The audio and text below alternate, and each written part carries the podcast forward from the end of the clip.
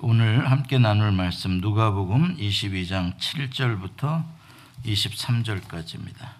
6월절 양을 잡을 무교절 날이 이른지라 예수께서 베드로와 요한을 보내시며 이르시되 가서 우리를 위하여 유월절을 준비하여 우리로 먹게 하라. 여짜오되 어디서 준비하기를 원하시나이까 이르시되 보라 너희가 성내로 들어가면 물 한 동이를 가지고 가는 사람을 만나리니 그가 들어가는 집으로 따라 들어가서 그 집 주인에게 이르되 선생님이 내게 하는 말씀이 내가 내 제자들과 함께 유월절을 먹을 객실이 어디 있느냐 하시더라 하라 그리하면 그가 자리를 마련한 큰 다락방을 보이리니 거기서 준비하리라 하시니 그들이 나가 그 하신 말씀대로 만나 유월절을 준비하니라. 예수께서 사도들과 함께 앉으사 이르시되 내가 고난을 받기 전에 너희와 함께 이 유월절 먹기를 원하고 원하였노라. 내가 너희에게 이르노니 이 유월절이 하나님의 나라에서 이루기까지 다시 먹지 아니하리라 하시고 이에 잔을 받으사 감사 기도 하시고 이르시되 이것을 갖다가 너희끼리 나누라. 내가 너에게 이르노니 내가 이제부터 하나님의 나라가 임할 때까지 포도나무에서 난 것을 다시 마시지 아니하리라 하시고 또 떡을 가져 감사 기도하시고 떼어 그들에게 주시며 이르시되 이것은 너희를 위하여 주는 내 몸이라. 너희가 이를 행하여 나를 기념하라 하시고 저녁 먹은 후에 잔도 그와 같이 하여 이르시되 이 잔은 내 피로 세우는 새 언약이니 곧 너희를 위하여 붓는 것이라 그러나 보라 나를 파는 자의 손이 나와 함께 상 위에 있도다 인자는 이미 작정된 대로 가거니와 그를 파는 그 사람에게는 화가 있으리로다 하시니 다 같이 그들이 서로 묻되 우리 중에서 이 일을 행할 자가 누구일까 하더라. 오늘 말씀의 제목은 최후와 최초의 만찬입니다. 최후와 최초의 만찬. 예, 오늘 이 읽은 본문 예수님의 예, 마지막 성만찬 이것은 어, 구약이 끝나고 신약의 예, 신약이 시작되는 구원사의 흐름에서 어, 아주 드라마틱한 어, 전환의 순간입니다. 굉장히 큰 의미로 제가 지금 말씀을 드리는 거죠. 구약의 시대가 끝나고 신약의 시대가 열리는 구원사의 아주 드라마 같은 순간이다. 이 세상에서 이 땅에서 예수님이 육신으로 계시는 동안 마지막 유월절 만찬을 갖는 이야기가 기록되어져 있습니다. 여러분 뭐 다 아시는 대로 유월절은 유대인에게 있어서는 아주 큰 명절이기 때문에 우리가 옛날에 설날이나 추석을 어, 준비해서 어, 음식도 장만하고 뭐 설빔도 장만하고 그러듯이 이 유대인들도 어, 유월절이 다가오면 그 날짜를 손꼽아서 어, 세면서 어, 필요한 것들을 다 준비를 합니다. 왜냐하면 남자들은 또 멀리 예루살렘 성전으로 또 순례의 길도 떠나야 되고 그러니까 할 일들이 많이 있습니다. 그리고 10일째 되는 날에는 니산월 10일째 되는 날에는 양을 흠없는 양을 잘 준비해 놨다가 미리 준비해 놨다가 집에 묶어 놨다가 14일에 사흘 후에 목요일이죠. 어, 양을 어, 잡고 그 피를 어, 뭐 피를 바르지는 않았어요. 이제 처음 어, 출애굽할 때만 그 피를 발랐죠. 아무튼 어, 피를 쏟고 그 고기를 양 고기를 어, 그날 밤에 다 가족들이 함께 먹는 그것을 위해서 준비를 했습니다. 떨어져 살던 가족들도 함께 모여서 어, 준비를 했죠. 오늘 본문 15절에 보면은 예수님께서 그 유월절 만찬을 갖기 시작하면서 자리에 앉으시면서 이렇게 말씀합니다. 내가 고난을 받기 전에 너희와 함께 이 유월절 먹기를 원하고 원하였노라. NIV 번역은 이렇게 돼 있어요. I have eagerly desired to eat this Passover with you before supper라고 돼 있어요. 고난 전에 너희와 함께 이 유월절 만찬을 어, 먹으려고 어, eagerly desired 했다. 해왔다. 현재 완료형이죠. 아주 간절한 열망을 어, 계속해서 해왔었다. 이렇게 표현을 하고 있습니다. 이게 무슨 표현을 어떤 느낌을 주는 건가요? 예수님의 어떠한 감정을 지금 드러내고 있나요? 여러분들은 어떤 느낌을 받으세요? 이 표현에서. 제가 받은 느낌은 이런 거예요. 아, 예수님께서 어, 특별히 그날의 유월절에 대해서 큰 의미를 두셨고 그것을 목적하셨다라는 것을 느낄 수 있었다. 그냥 매년마다 오는 그러한 어, 유월절이 아닌 이 유월절만큼은 예수님에게 뭔가 아주 중요한 의미를 두는 특별한 카이로스로서의 그러한 예수님의 생각이 있으셨다. 그게 이제 느껴집니다. 예수님께서는 사실 공생애를 하시는 동안 이미 적어도 두 번, 잘하면 이미 세 번의 유월절까지도 어, 했었을 수도 있습니다. 아닌가? 세 번까지는 아닌가? 아무튼 두 번은 최소한 했었을 것이에요.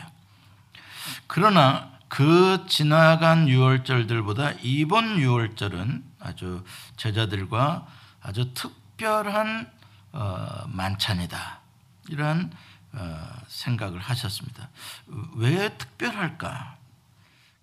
거기 힌트가 나오는데 어, 15절에 우리가 읽은 대로 내가 고난을 받기 전에라는 말이 힌트죠. 어, 고난을 받기 전에 유월절 만찬을 했으면 좋겠다. 그러니까 유월절 만찬을 끝난 후에 고난을 받았으면 좋겠다. 이게 예수님께서 어, 바라셨던 예수님의 시간표였던 것이죠.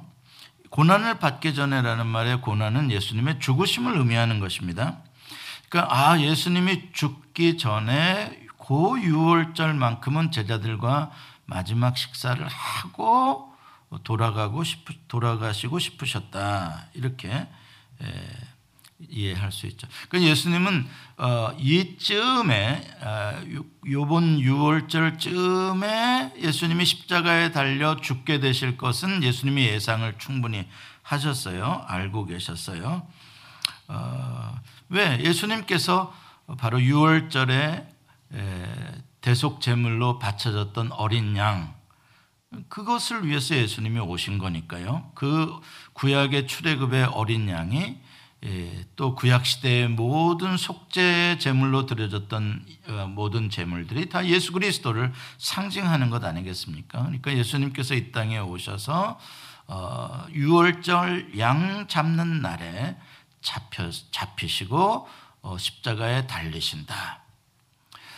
것은 매우 중요한 의미죠. 어, 우리는 목요일이고 금요일이고 이렇게 시간이 변한 것 같지만 유대인의 시간으로는 같은 날이라는 걸 아시죠?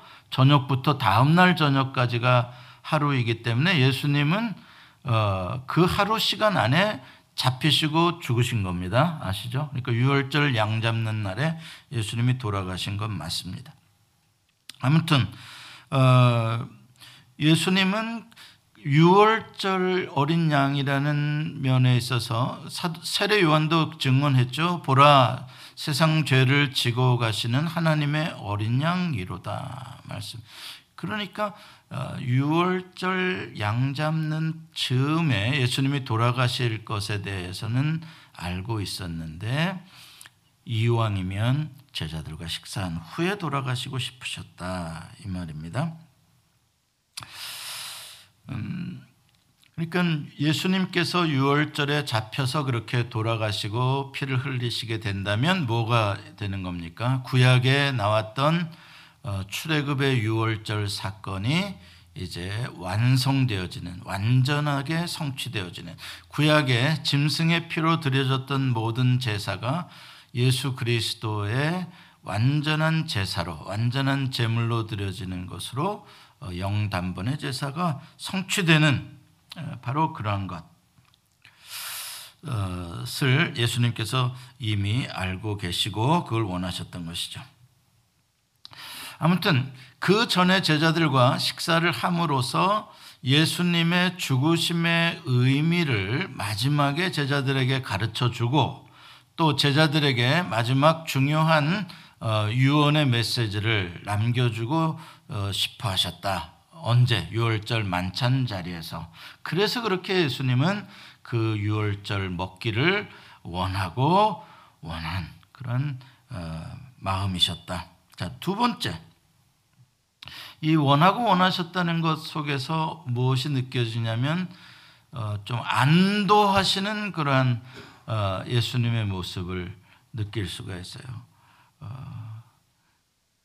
어, 어떻게 보면 좀 이제 아, 다행이다 이런 느낌이죠. 예. 왜냐하면 예수님께서 이미 오래 전부터 이번 유월절을 어, target day로 해가지고 예수님이 이렇게 진행해 오셨는데 어, 마귀도 그때를 target day로 또 주변의 이런 모든 사람들의 마음을 움직였고 가룟 유다의 마음까지 움직이지 않았습니까? 그러니까 예수님께서 잘못하면 이 유월절 이전에 체포당하시고 죽임을 당하실 수도 있는 그런 가능성이 있는 거예요. 왜?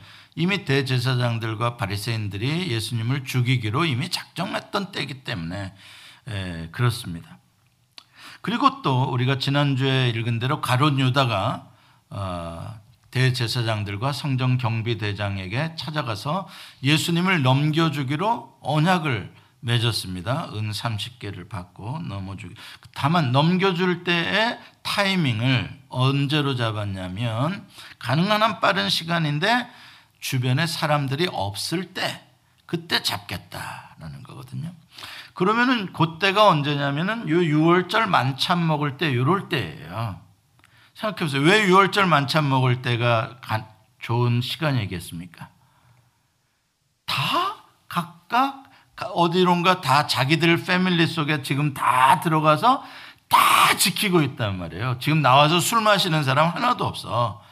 응? 동창회 모임하는 사람 하나도 없어. 모든 사람이 다 자기 집에 들어가서 자기 패밀리와 6월절 만찬을 하는 그 시간이기 때문에 예수님을 체포하기에는 아주 적합한 시간이었던 것이죠. 그러니까 예수님은 그 시간이 다가올수록 굉장히 예수님은 어, 긴장을 하셨던 것을 우리가 알 수가 있습니다. 어, 그걸 어떻게 느끼냐면 7절부터 13절에 보면은요. 6월절 만찬 준비를 위한 어, 이야 과정이 거기 나오는데 8절부터 보면은 이제 어떻게 6월절 만찬을 준비해야 하는가에 대한 이야기가 나오잖아요. 쭉 보는데 에, 여러분 어떤 느낌을 받으시는지 모르겠지만 꼭 첩보 작전을 하는 것 같은 어, 그러한 어, 느낌이 거기에 있어요. 어, 첩보 작전이라는 게 뭐예요? 어, 예, 예, 비밀로 뭔가가 진행되어지는 거죠. 그러니까는 만찬 6월절 만찬 시간이 다 되었음에도 불구하고 심지어는 아주 핵심 제자들도 전혀 어디서 6월절 만찬을 잡수실지를 전혀 모르고 있었던 것입니다. 비밀에 붙여져 있었던 거예요. 그리고 그때가 되니까 이제 궁금해서 베드로와 요한이 아 이거 만찬은 하긴 해야 되는데 이거 아무 준비도 안 해놓고 이거 어떡하려고 이렇게 말씀이 없으시나? 그래서 이제 안타까워서 예수님에게 물었죠. 그랬더니 예수님께서 드디어 이제 미션을 하나 주십니다. 베드로와 요한. 어떻게 보면 가장 신뢰할 만한 두 제자. 어, 그때까지 예수님은 그 제자들에게도 비밀리 붙였던 거예요. 말하지 않았던 거예요. 그러면서 어디까지 말해주냐면 성내로 들어가면 물, 물 한 동이를 들고 가는 한 사람을 만날 것이다. 그러면 그 사람에게 가서 우리 선생님이 유월절 만찬 잡수실 곳이 어디냐고 물으십니다. 거기까지만 해라. 미션이에요? 몰라요. 아직도 몰라요. 그 사람이 누군지도 정확하게 말해주지 않아요. 근데 여기서 그 한 사람을 만난다 그럴 때 여기서 한 사람은 여자가 아니라 남자거든요. 여자를 만날 것이다가 아니라 남자입니다. 남자를 만나. 물동이를 들고 가는 남자. 좀 특이하죠.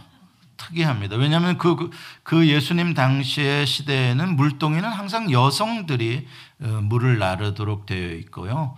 남자들이 물을 나를 일이 거의 없지만 있을 때는 어, 쪽팔리게 물동이는 안 듭니다.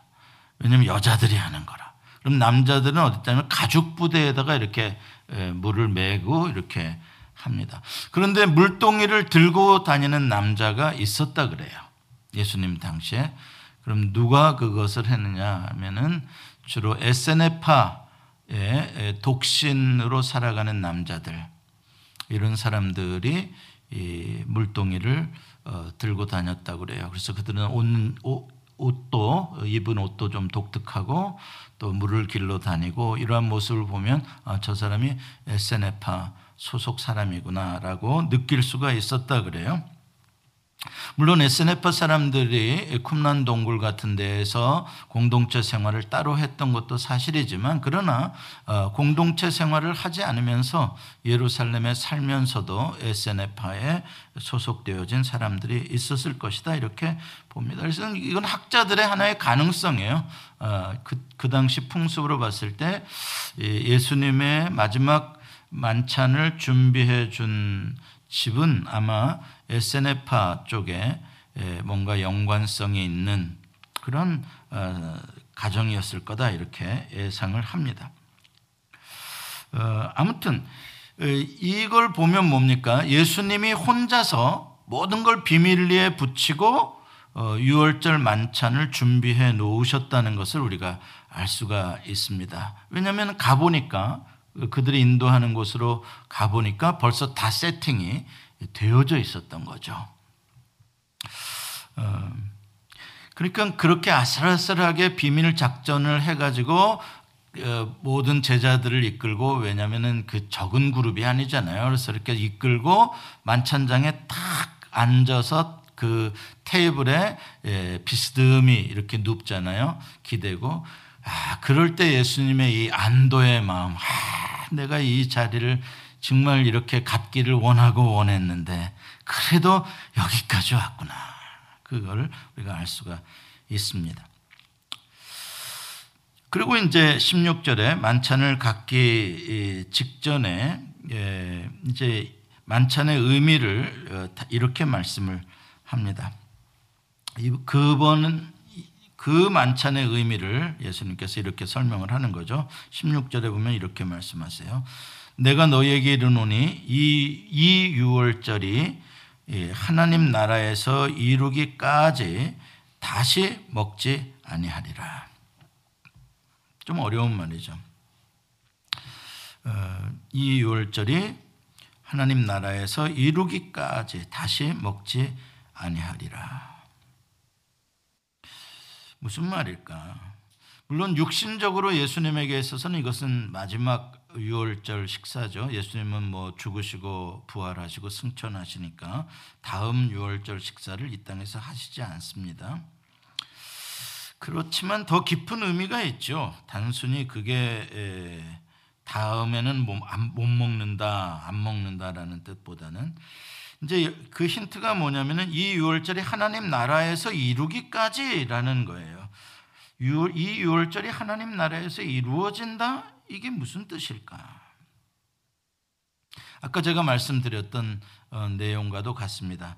출애굽에서 어, 나왔던 그 유월절의 사건, 어린 양 대속으로 생명을 얻는 사건, 이것은 하나의 예표적인 상징적인 사건이었고 그것이 완성되어지고 완전하게 성취되어지는 사건이 바로 하나님 나라에서 어, 그것이 이루어지는 것 그것을 말씀을 하고 있습니다.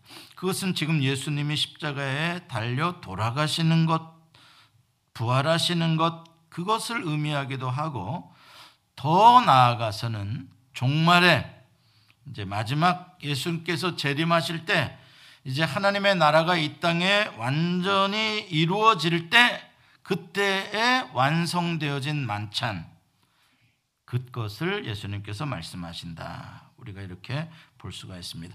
요한계시록에서는 그것을 어린 양의 혼인 잔치다. 이렇게 마지막 하나님의 나라가 이 땅에 완성되어진 예수님의 모든 구원의 역사가 완성되어지는 바로 그 순간의 예, 만찬. 그 전까지는 내가 어, 이제 이 유월절 만찬을 갖지 않는다. 예수님께서 말씀하셨다. 빠집니다. 음, 이제 예수님께서 십자가를 지시고 어린 양이 되심으로 유월절 더 이상 구약에 그 짐승인 양을 바쳐서 지키는 유월절은 의미가 없어졌어요. 왜냐하면 그것은 예표적인 것이고 그림자와 같은 건데 온전한 빛이 나타났고 그 예표적인 사건이 완전히 성취되어지는 예수 그리스도 어린 양의 대속의 십자가의 죽음이 되었는데 뭐 다시 구약의 출애굽의 그 역사를 다시 기념할 게 뭐가 있습니까? 이제 그건 끝난 거고 그래서 구약이 끝난 거고 이제 이 순간부터는 예수 그리스도 어린 양의 피로 맺어진 새 언약의 새 유월절을 지키게 되는 것이죠. 그래서 그런 의미에서 최초의 새 언약의 만찬이다. 성만찬이다. 이렇게 볼 수가 있습니다. 역사적으로 마지막 유월절이며 구원사적으로 첫 번째 예수님의 구원의 성만찬이었다. 이렇게 우리가 그 예수님의 지금 이 유월절 식사를 정리를 해볼 수가 있습니다. 우리가 그리고 예수님이 재림하실 때까지 이것을 기념하며 지켜라라고 하셨으니까 어, 우리는 과거의 출애굽의 유월절이 아니라 예수 그리스도께서 우리의 죄를 대속하심을 기념하는 성만찬을 계속해서 우리가 갖고 어, 하면서 그걸 지키며 살다가 마지막 예수님이 재림하실 때 진짜 어, 그 예수님이 예비하신 하나님 아버지가 우리를 위하여 예비하신 그 마지막 잔치 우리가 그것을 희망하고 거기에 들어가게 될 것입니다. 19절부터 20절에 보면은 어, 왜 예수님께서 더 이상 구약에서부터 나왔던 전통의 유월절 만찬을 하지 않으시겠다고 말씀해 주시는지 이제 좀더 어, 자세하게 그 설명을 해 주십니다. 자세한 설명은 뭐냐? 그 어린 양이 바로 예수님 자신을 뜻하고 상징하는 것이었다라는 것을 제자들에게 설명을 해주는 거죠. 이 전까지는 제자들이 모르는 겁니다. 예수님 왜 죽으셔야 하는지를 이해를 못하는 거예요. 근데 아, 이 설명을 들으면서 아, 예수님이 우리를 살리시기 위하여 대속제물로 돌아가신 유월절에 어린 양이 바로 예수님인 거구나. 이제 그것을 깨닫게 해주려고 예수님께서 바로 이 유월절 양 잡는 날을 target day로 해서 잔을 가지시고 떡을 가지시고 실물을 보여주면서 야 이 떡을 봐라.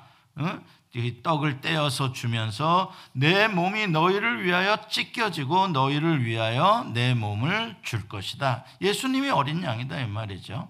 어린 양의 고기를 먹으면서 또 그 피, 포도주 잔을 보면서 이것은 어, 자신의 피였다. 그것을 어, 예수님께서 제자들에게 가르쳐 주는 것입니다. 그러므로 너희가 이제 유월절 짐승 양을 잡지 말고 그것으로 생명을 얻을 수 있는 게 아니라 그건 끝났고 이제 예수 그리스도의 살과 피를 적용하고 바르고 마시고 먹는 자가 영원한 생명을 얻는다. 예수님께서 그렇게 그 역사적 과거의 유월절에 대한 완전한 해석을 그것이 성취되고 있다는 것을 제자들에게 가르쳐 드리고 있습니다. 여러분 살을 먹고 피를 마신다라는 게 무슨 의미일까요? 살을 먹고 피를 마신다. 이거는 구약에서 우리가 찾아본다면 구약에서 제물을 바칠 때에 죄인들이 안수를 한 다음에 그 다음에 그 제물을 어, 죽이잖아요. 왜 안수를 하죠? 제물 위에 그 제물과 나의 연합을 말하는 겁니다. 무엇을 위한 연합입니까?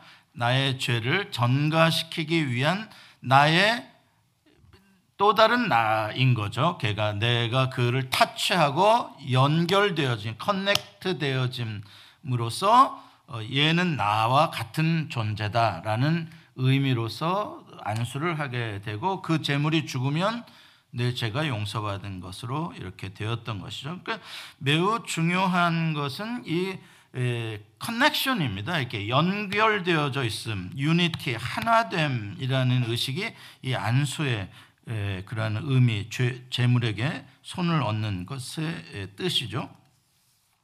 그런 의미에 있어서 어, 우리가 생각을 해볼 수가 있습니다. 그리고 또 구약의 제사에서는 피를 마시지 말라고 합니다. 피는 다 쏟고 뿌리고 붓는 것이지 제물의 피를 마시지 않습니다. 어떤 피도 마시지 말라고 주님께서 하나님께서 어, 레위기에 보면 강조를 하십니다. 왜냐하면은 피 안에 생명이 있기 때문에 그래서 피를 마시지 말라 이렇게 이야기합니다. 그런데 놀랍게도 이 예수님의 성만찬에서는 내 피를 마셔라라고 아주 놀라운 반전입니다. 정말 어떻게 그동안에 짐승의 피도 마시지 못하게 했었는데 어떻게 예수님의 피는 마셔라고 하는가?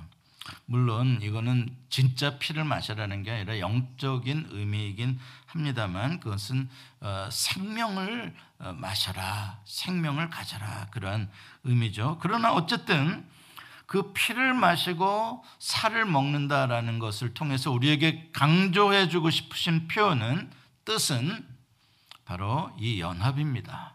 하나됨입니다. 어, 제가 지난 설교에서도 말씀드렸듯이 우리가 무엇인가를 섭취하면 음식물이 우리의 몸의 세포와 피와 뼈를 구성하게 되듯이 그래서 나의 이 모든 것들은 지난 몇십 년 동안 내가 먹은 수십 톤의 음식의 결정체라고 할 수가 있잖아요.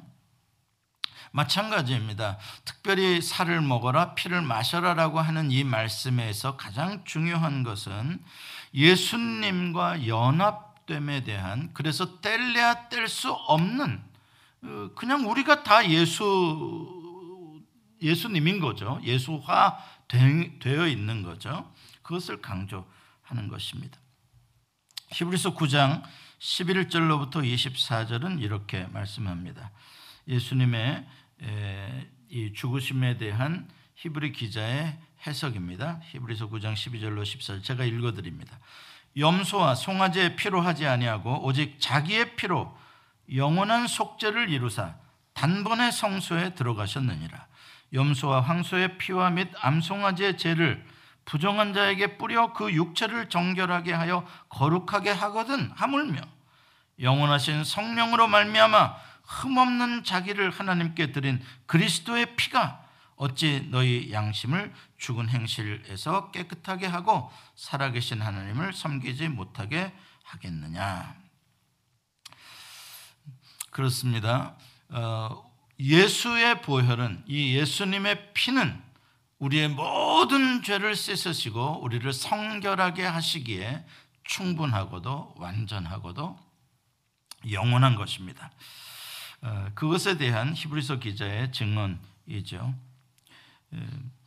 그것을 믿고 이 말씀을 믿고 예수님이 명령하신 대로 어, 식탁을 차리고 예수님의 살과 피를 동일한 믿음을 가진 그 예수님이 우리의 대속의 어린 양이라는 걸 동일하게 믿는 사람들끼리 모여서 그것을 함께 나누라고 하셨으니까 함께 나누는 것이 바로 Holy Communion 거룩한 공동체 의식입니다. Holy Communion이라는 말이 바로 거룩한 하나됨의 예식이다라는 뜻이죠. 철저한 연합, 연결됨, 하나됨의 의미를 예수 그리스도의 몸 보혈 안에서 어, 갖는 그러한 의식입니다. 그럼 그러므로 오늘 본문의 이야기는 제가 서두에 말씀드린 대로 바로 구약의 유월절을 완전하게 성취하시고 그것을 기념하는 어, 성찬식으로 바꾸어지는 아주 역사적이며 드라마틱한 사건이고 순간이었던 것입니다. 어, 이제 하나님 나라가 유월절 만찬으로부터 어, 시작이 돼서 출애굽의 사건으로부터 이스라엘을 선택함으로 시작되어졌던 바로 그 첫 번째 유월절 만찬이 이제 신약에서 성찬식으로 어, 통하여 이제 영적인 아브라함의 모든 이방의 자손들까지 다 포함되어 식탁에 참여하고 함께 만찬을 갖다가 종말에는 어린 양의 혼인 잔치 만찬으로 완성이 된다라는 것을 우리가 구원사적으로 어, 알아 이해를 할 수가 있습니다.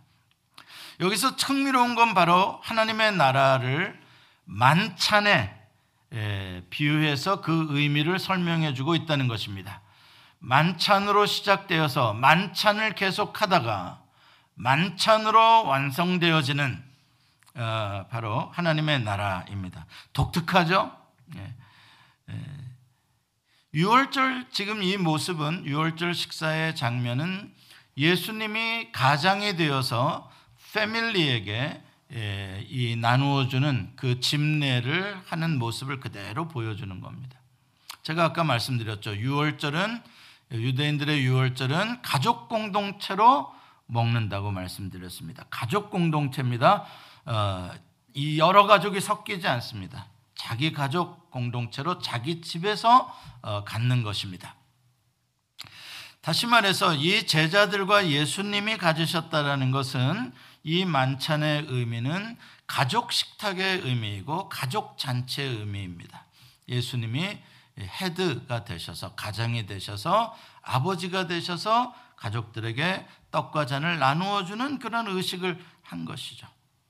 다시 말하면 이스라엘은 구약의 유월절을 먹었던 이스라엘은 이스라엘이라는 혈통과 민족, 육체적인 혈통을 기준으로 했다면 이제 예, 신약 시대에 예수님이 성만찬으로 하는 그 만찬은 하나님 안에서 한 패밀리가 되어진 예수 그리스도를 어, 한 주로 섬기는 그런 어, 예수님이 이 집의 주인이시오라고 하는 그 어떤 집에 가보면 사진이 있지 않습니까?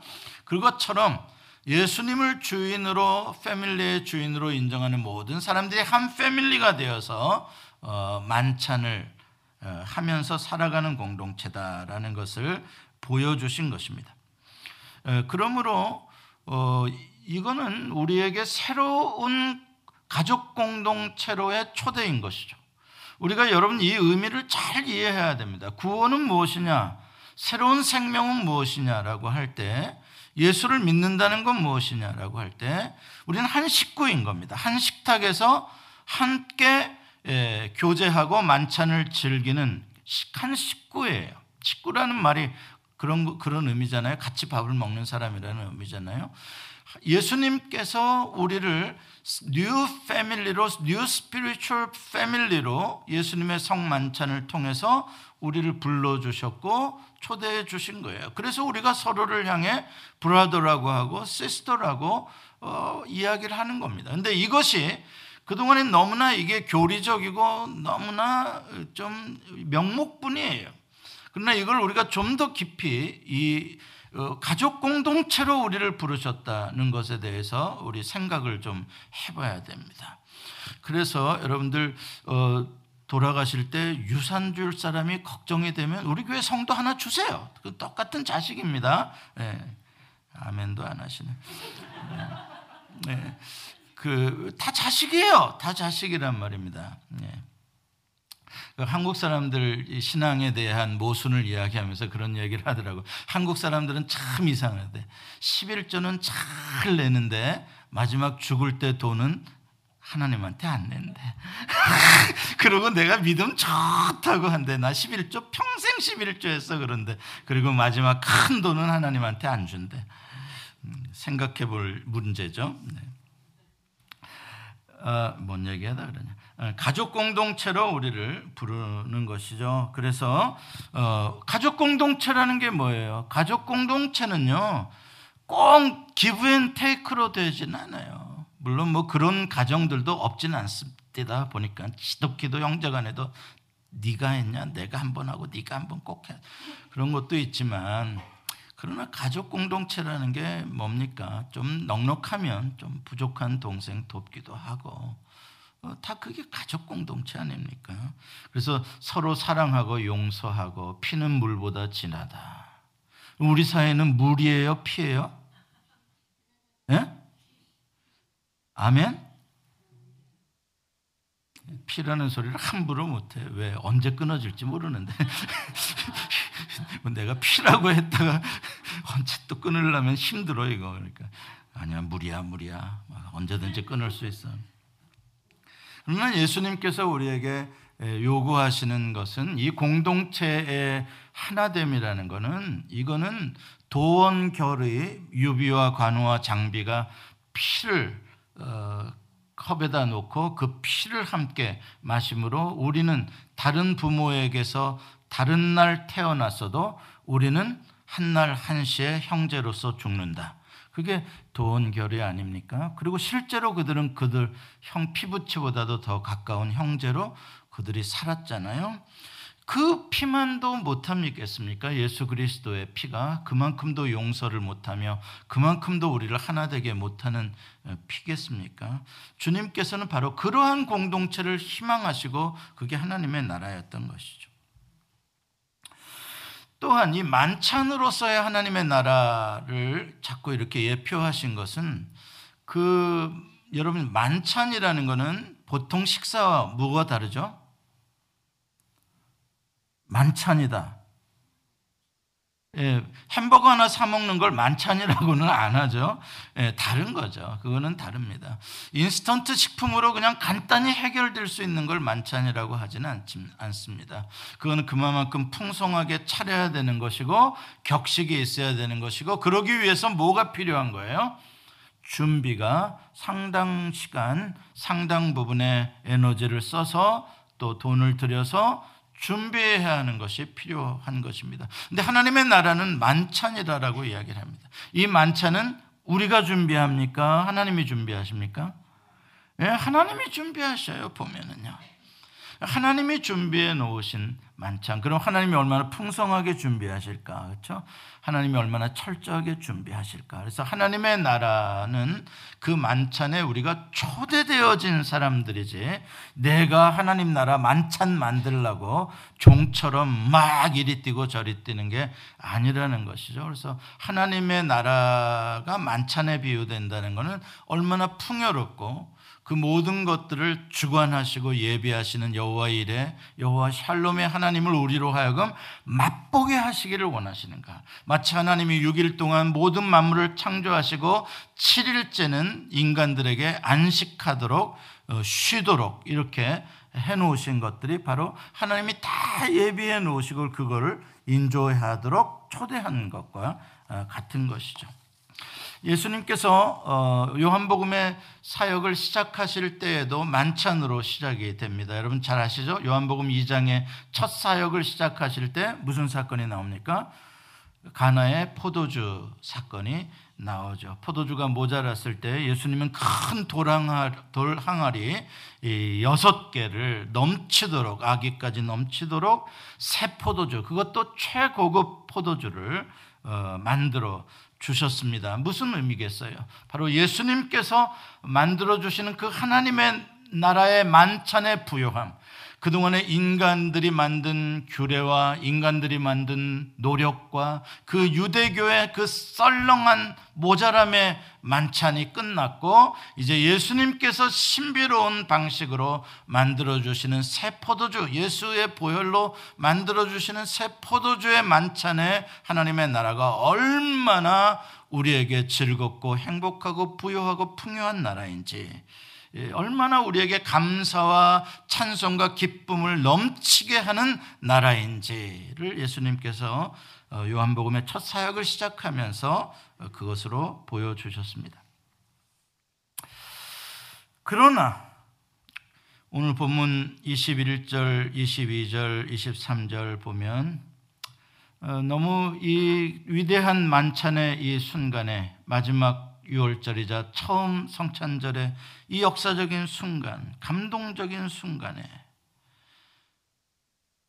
감사와 기쁨이 전혀 없고 감동도 전혀 느끼지 못하고 오직 예수님을 팔아버릴 생각으로 가득 차 있는 한 사람이 그 자리에 함께 앉아 있었다라는 사실이 참 슬픕니다.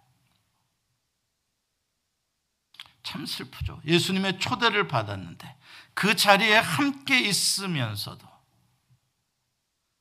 몸은 비록 거기에 있, 있, 지만 입으로 찬양도 했었을 것이고 입으로 나누는 잔도 똑같이 받았을 것이고 떡도 똑같이 먹었을 텐데 몸으로는 그렇고 영혼은 다른 곳에 가 있는 사람.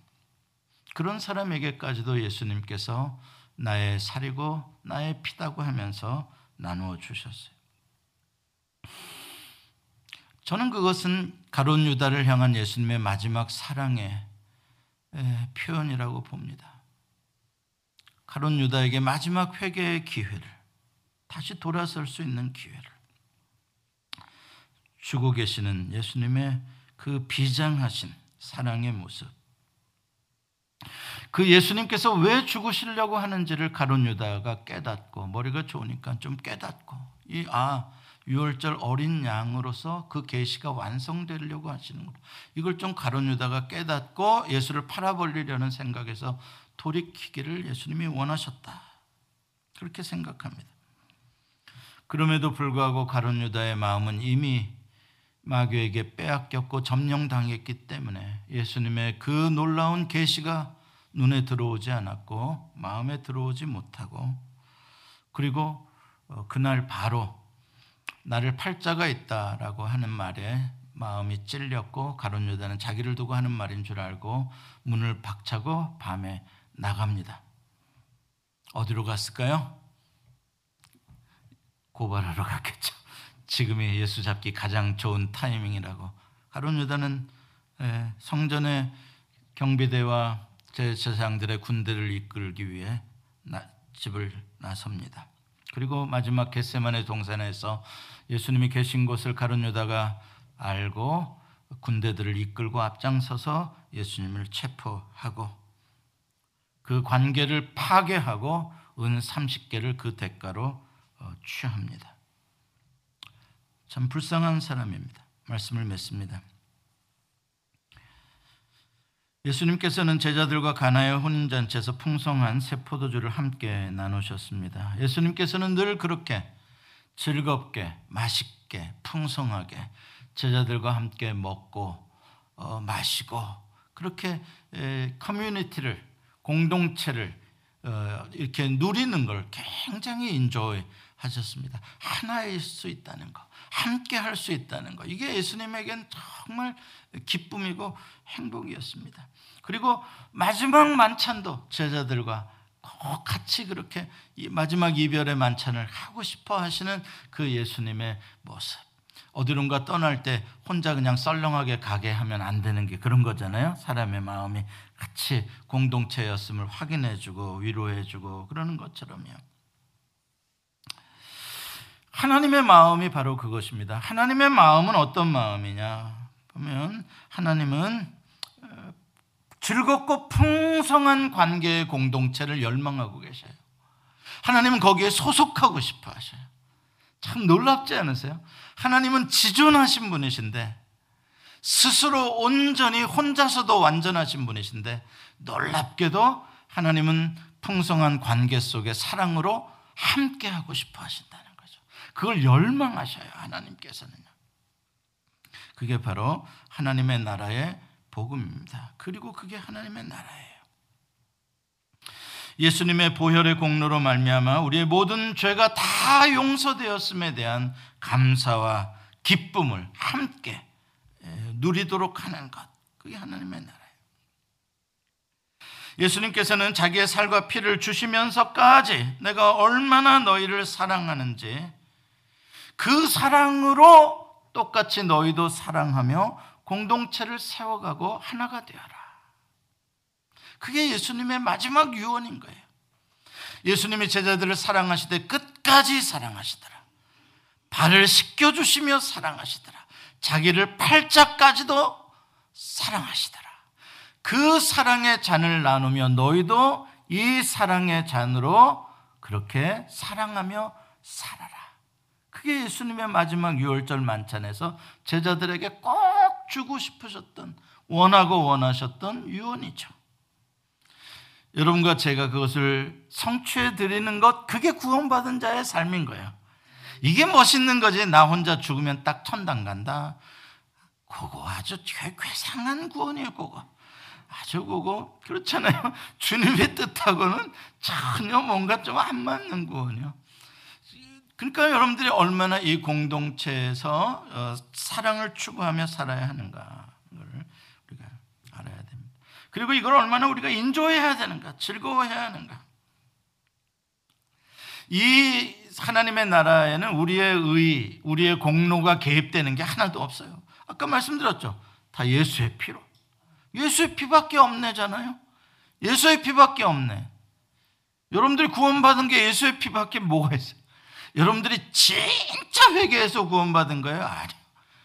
아, 여러분들이 진짜 믿어서 구원받은 거예요? 아니요. 그게, 그걸 수단으로 여겨버리면 다 율법주의에 빠지는 거예요. 우리가 진짜 회개해서도 아니고, 진짜 믿어서도 아니고, 예수의 보혈로 구원받은 거예요. 아멘 좀 하셔봐. 이거 무지하게 중요한 소리 하는 거예요, 지금. 그 사람들이 자꾸 그걸 빼먹어버려. 예수의 보혈로 되어진 것을 자꾸 빼먹고 그것에 대한 감사와 찬송을 하려고는 하지 않고 내가 뭘 지금 못, 안 돼서 나는 지금 구원 못 받는 거 아니냐. 이렇게 두려움 속에 빠져 사는. 그거는 예수의 보혈을 믿지 않는 거예요. 주의 보혈이 있는 곳에 자유함이 있는 것이고, 주의 보혈이 있는 곳에 확신이 있는 것이고, 거기에 감사와 기쁨의 예배와 찬송이 나오는 거지. 나를 받아보면 무슨 찬송이 나와? 답답한 놈인데. 한심한 놈인데, 바보 같은 놈인데. 내가 오늘 아무리 눈물 흘리고 회개해봐, 내일 죄 안 질란지. 내일은 안 질란가 모르겠다. 모레 짓겠지. 아, 뭐 소망이 없어. 한만 나를 봐도. 난막 울어도 못하네. 뭐 눈물로도 못하네. 힘써도 못하네. 찬송가 가사가 어쩌면 그렇게 맞는지 몰라. 오직 예수의 보혈밖에 없는 거예요. 그래서 하나님의 나라의 잔치 초대됨을 감사하고 기뻐하고 자유하고 그걸로 인치시고 너는 내 자식이다 그러고선 도장 찍었는데 그걸 누가 정죄해? 그걸 누가 그걸 바, 바꿀 수가 있어? 여러분들 어, 그러한 성찬의 의미를 알고 어, 우리의 수만교회가 그렇게 사랑으로 예수 안에서 충만한 한 가족이 되기를 원합니다. 기도하시겠습니다. 주의 은혜를 감사합니다. 어린 양의 보혈, 어린 양의 살, 우리에게 아낌없이 내어주신 예수 그리스도의 그 무한하신 사랑, 그 놀라운 은혜, 오직 그것만을 우리가 가슴에 심고 바르고 먹고 마시고 살아가게 해 주옵소서. 예수님의 이름으로 기도합니다. 아멘. 예수 소망 교회는 조지아주 스와니에 위치해 있으며 주소는 3671 스미스타운 로드 스와니 조지아 30024이고 전화번호는 770-375-0900입니다.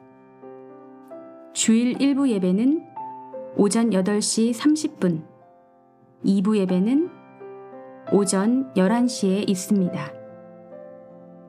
예수 소망교회의 소개와 사역은 인터넷 주소 www.jesushopechurch.org로 오시면 찾아보실 수 있습니다. 감사합니다.